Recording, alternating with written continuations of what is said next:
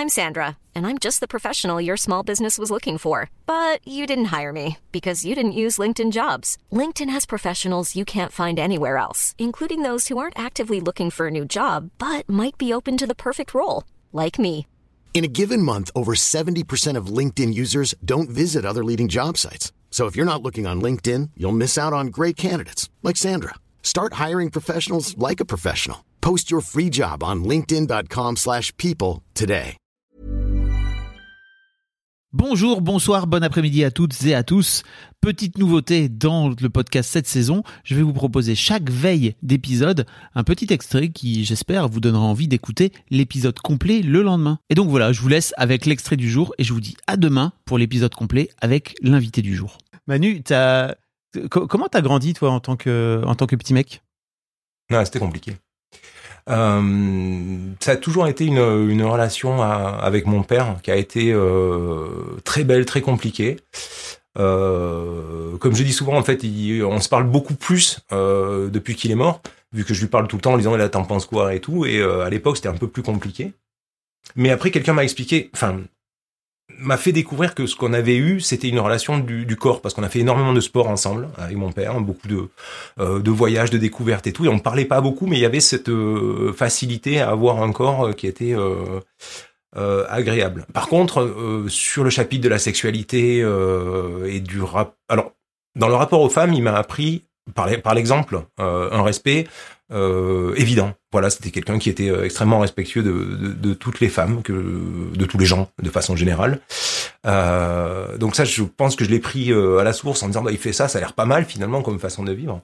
Et après sur la sexualité, c'est un truc j'y ai retravaillé cet été parce que parce que c'était la enfin notre cher Gérald Darmanin m'a renvoyé à ça mais je me souviens assez bien euh, d'avoir euh, de m'être réveillé un matin avec mon père hein, qui me regardait en me disant mais alors comme ça on regarde des photos cochonnes euh, des, des photos porno. Et c'est ça c'était voilà. Et euh, je savais pas de quoi il parlait.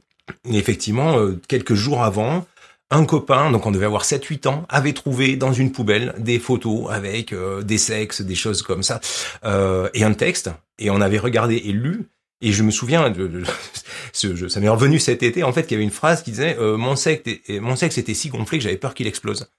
Et je lis ça à 7 ans, et, et je vois effectivement une tub euh, démesurée avec le gros plan, avec tout ce que voilà tout ce que tu vois dans du porno.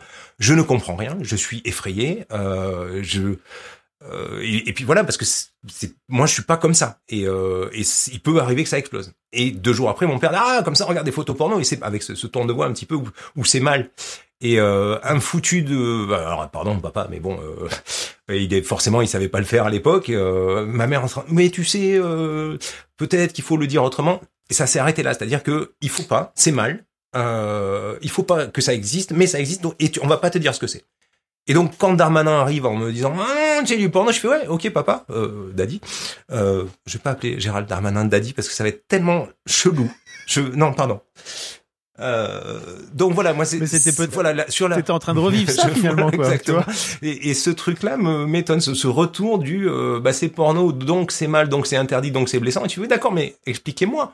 Euh, Dites-moi ce que ça veut dire, ce qu'il faut changer. C'était un peu le but de, alors pas, pas consciemment comme ça, mais un peu le, le- un des objectifs de bien trop petit de, de ce roman-là, de de parler de ça, quoi, de dire qu'est-ce qu'on fait avec ce traumatisme, parce que peut-être, j'y ai réfléchi aussi cet été, donc c'est peut-être une connerie, mais peut-être que toute sexualité, toute découverte du sexe, c'est un traumatisme en fait, parce qu'il y a un moment